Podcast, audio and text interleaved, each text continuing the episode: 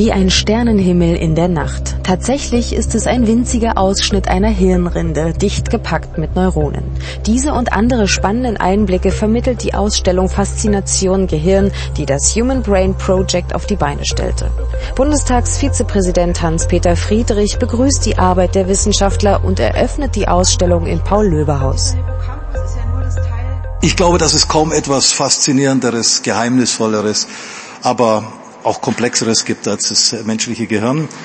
Ähm, Sie haben viele Informationen mit Ihren Kollegen weltweit in den letzten Jahren, Jahrzehnten gesammelt und trotzdem äh, ist man nicht wirklich da, wo man hin wollte, nämlich dieses Gehirn zu verstehen. Aber Sie sind auf einem guten Weg.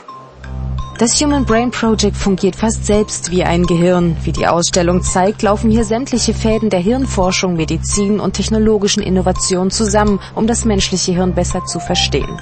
Seit sechs Jahren arbeiten daran europaweit fast 500 Wissenschaftler.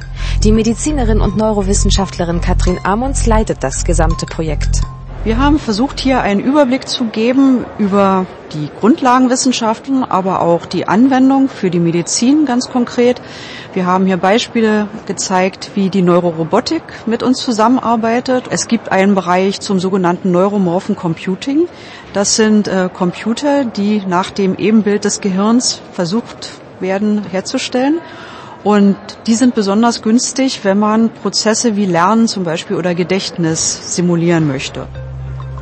Der aktuellste Stand der Neurowissenschaften, aber auch der Computerforschung ist ausschlaggebend, um dem Gedächtnis auf den Grund zu gehen. Und was wir hier machen, wir bringen diese ganzen Daten in einen gemeinsamen Raum und wir nennen das Einhirn-Atlas. Man muss sich das so vorstellen wie unsere europäische Antwort auf Google Earth. Das heißt, man kann reinzoomen, man kann das Ganze bewegen und wir sehen dann im Atlas, welche Areale an welcher Stelle liegen. Und so wollen wir im Human Brain Projekt nach und nach diesen Atlas immer weiter auffüllen mit verschiedenen Daten zu verschiedenen Hirnregionen und stellen das der Öffentlichkeit zur Verfügung.